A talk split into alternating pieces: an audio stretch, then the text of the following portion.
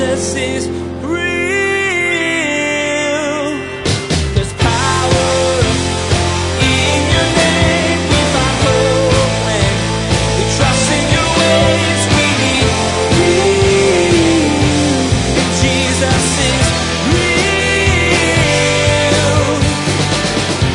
But God's word teaches us that the loving heart knows that we love God by loving people. Now, don't forget this. In the Bible, we're exhorted to speak the truth in love. Those two need to come together truth and love. They come together.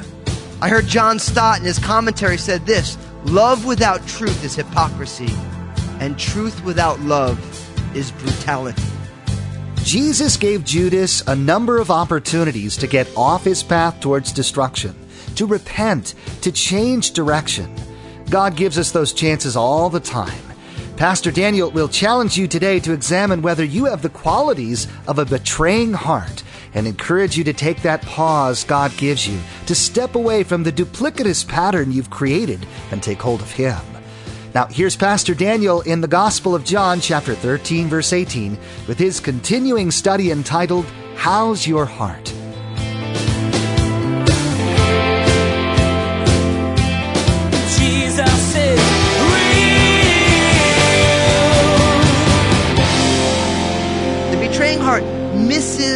The God pause.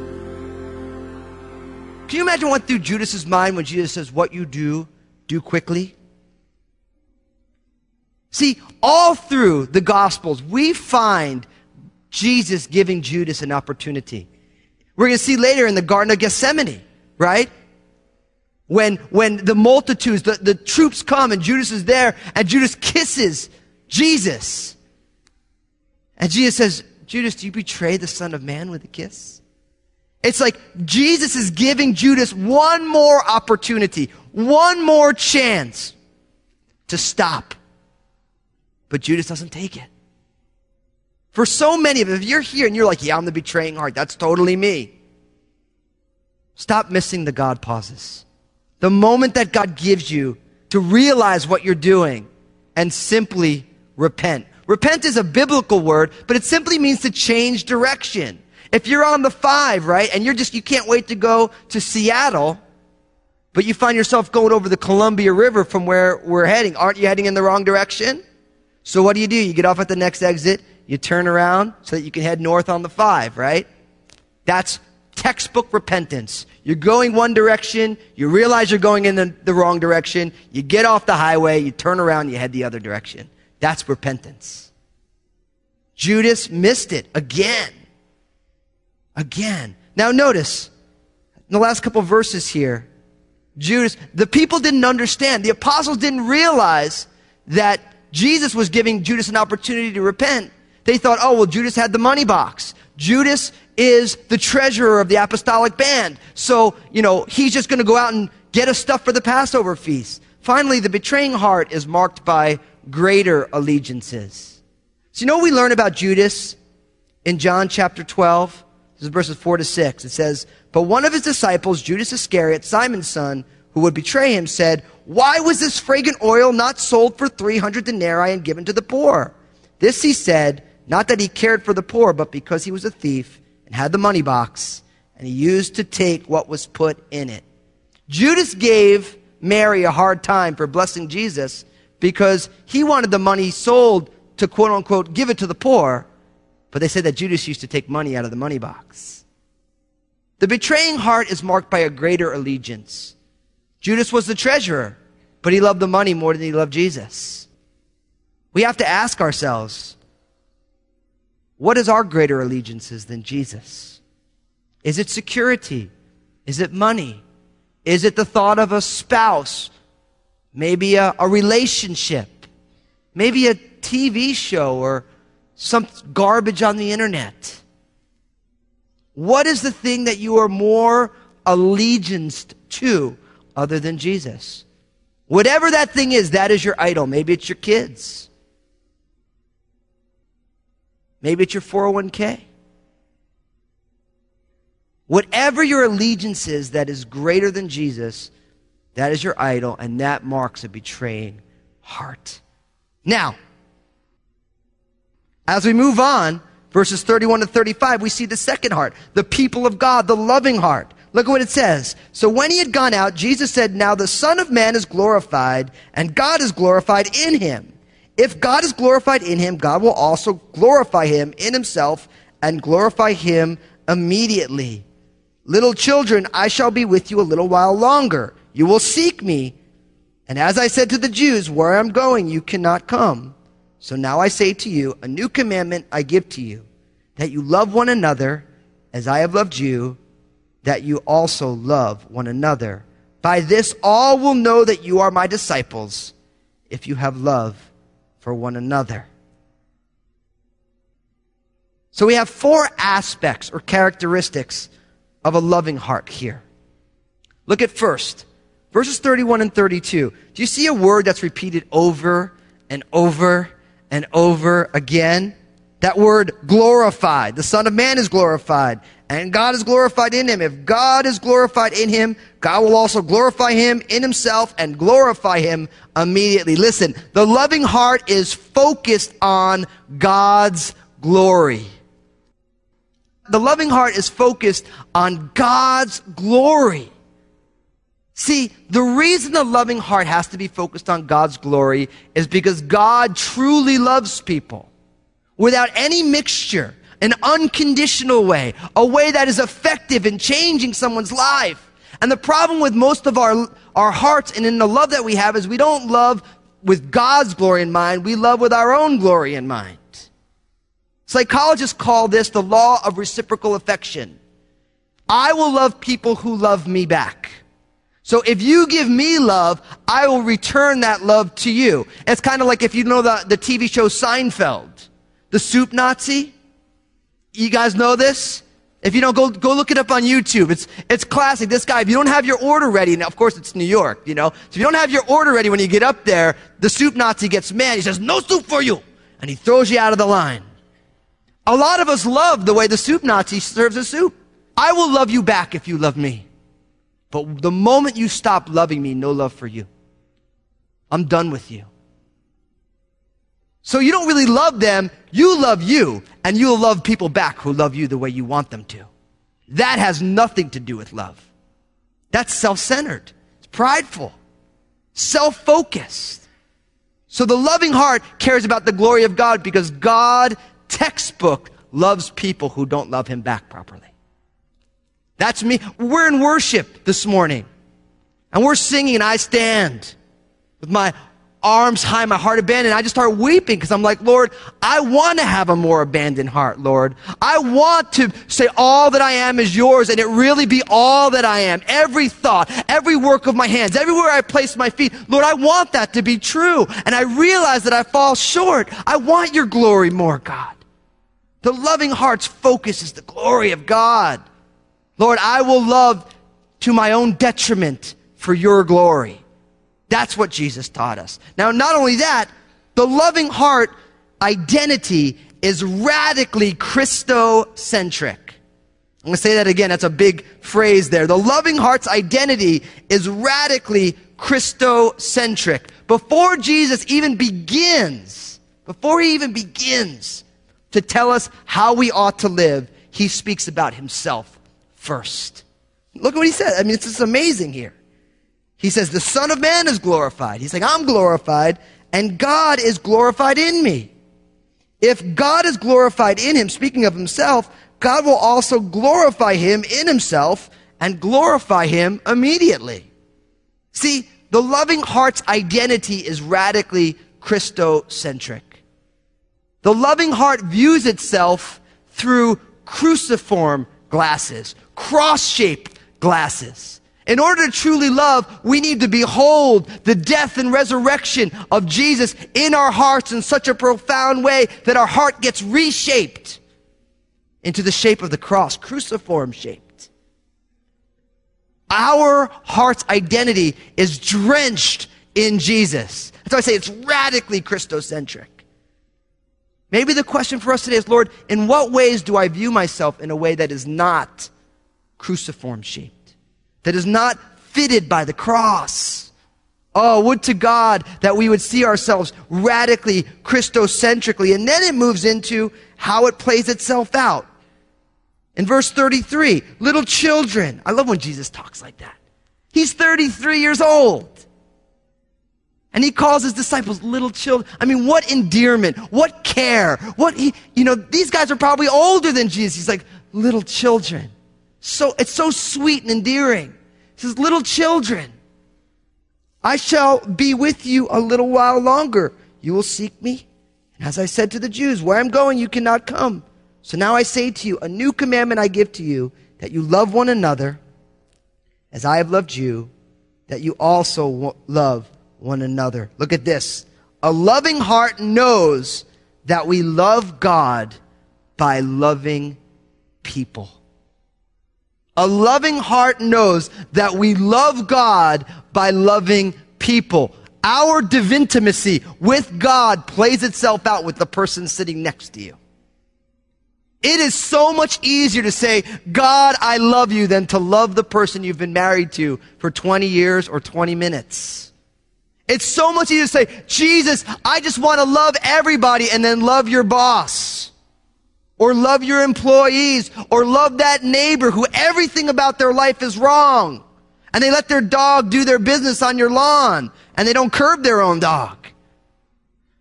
It's so much easier to say, I love you, God, who I don't see, than it is to love the people right in front of us. But God's word teaches us that the loving heart knows that we love God by loving people. Now, don't forget this. In the Bible, we're exhorted to speak the truth in love. Those two need to come together. Truth and love. They come together. I heard John Stott in his commentary said this, love without truth is hypocrisy, and truth without love is brutality. That's powerful, isn't it? Think about it, because all of us struggle to love in a biblical way. If you love without truth, it's hypocrisy. There's all sorts of Christians today in the name of I want to love people are not willing to call a spade a spade. You do not love somebody that when they sin, you're not willing to tell them. That's not love. That's hypocrisy. So love without truth is hypocrisy. So we want to love people truthfully so that we're not hypocritical. But there's a whole bunch of other us. We love the truth, but a truth without love is brutality.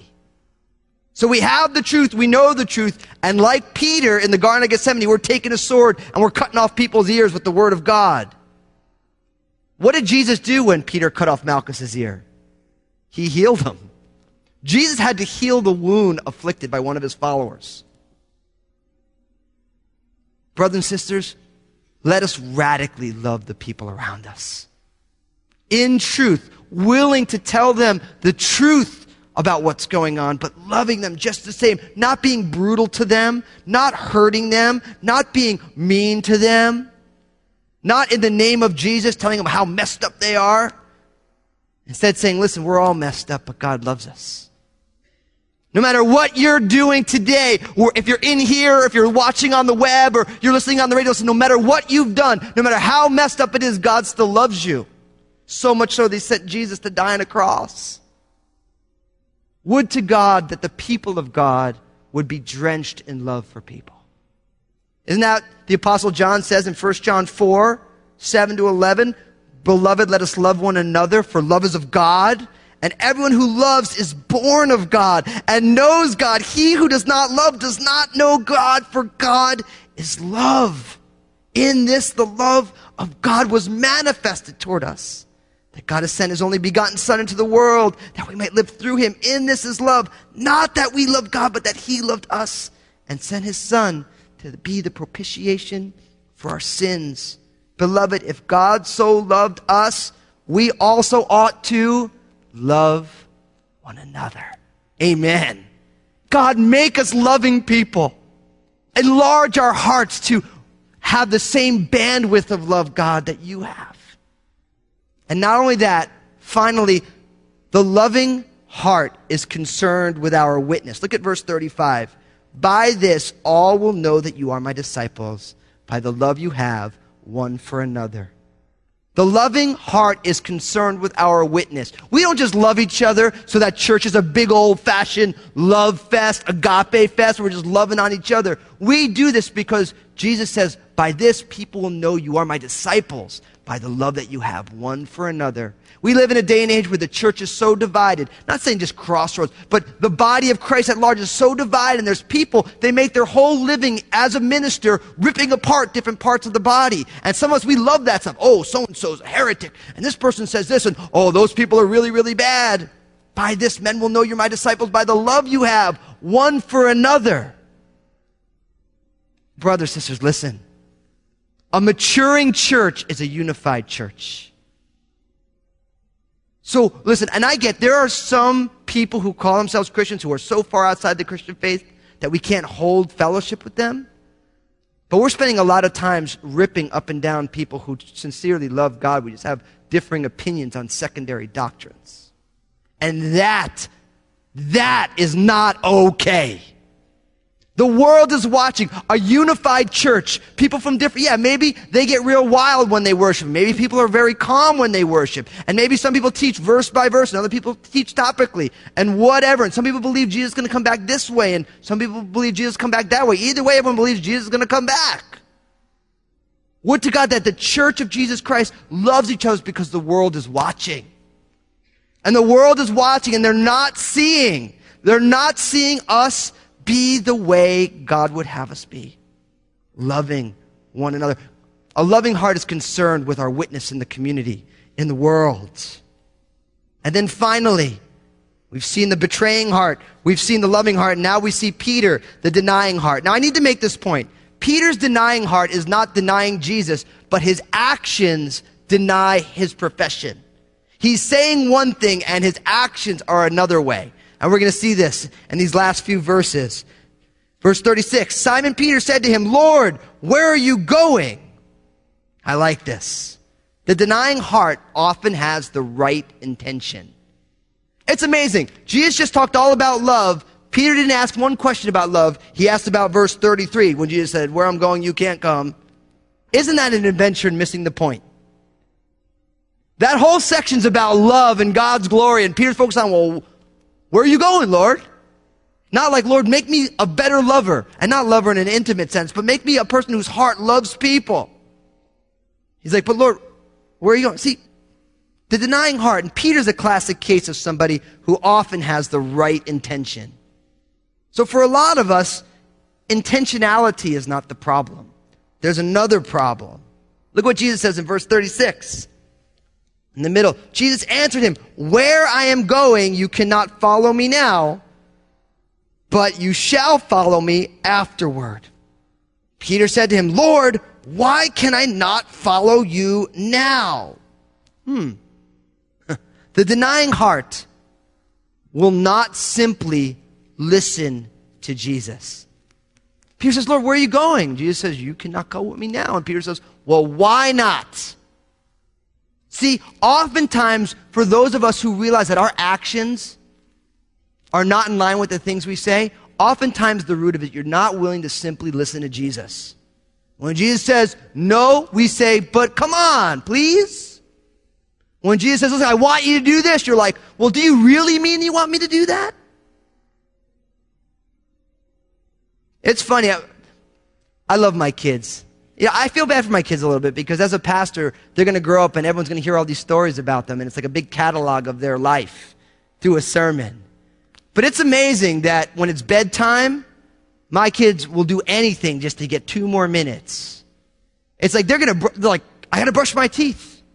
I got to clean my room. It's like just so they get five more minutes before it's bedtime.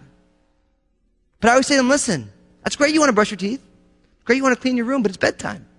See, and when, when kids do that, we know right away that's disobedience, right? You're being asked to do one thing, you're trying to wiggle out any way you can. But we don't ever translate that to our spiritual lives.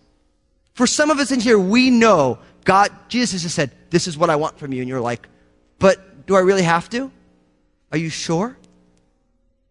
See, honoring God is simply doing what He asks us to do, simply being obedient simply listening to Jesus. And Peter's denying heart. Jesus says, You can't go now. He's like, Lord, why not? He's not willing to simply listen. And then look what he says. Again, in the middle here verse 37, he says, I will lay down my life for your sake. Look at this. The denying heart is presumptuous. You see that?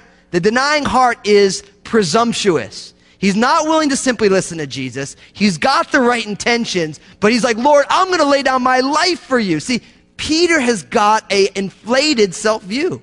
He thinks he's got it together. He's ready to give up his life for Jesus. And we all know what's going to happen in a few chapters. He's not even going to be willing to tell a slave girl that he knows Jesus. How many of us, our actions deny our profession because we view ourselves higher than we really ought to because we're not taking an honest stock of where we are. Peter's presumptuous, and his presumption gets him in trouble. And look at what Jesus says in verse 38.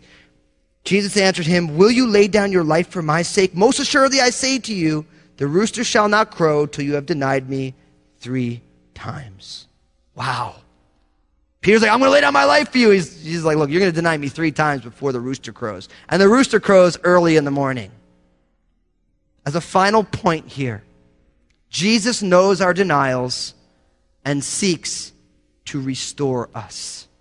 Jesus knows our denials and he seeks to restore us. And if you were to turn to John 21, you don't have to do it right now. You find Jesus restoring Peter by the Sea of Galilee. Do you love me? Do you love me, Peter? Brothers and sisters, listen. No matter where you are today, no matter what's going on in your life, no matter how betraying your heart is, no matter how denying your heart is, and even no matter how loving your heart is, Jesus knows all about you. He knows the whole thing, and He wants to restore us. For some of us here today, that restoration is simply coming to put your faith and trust in Jesus for the first time this morning.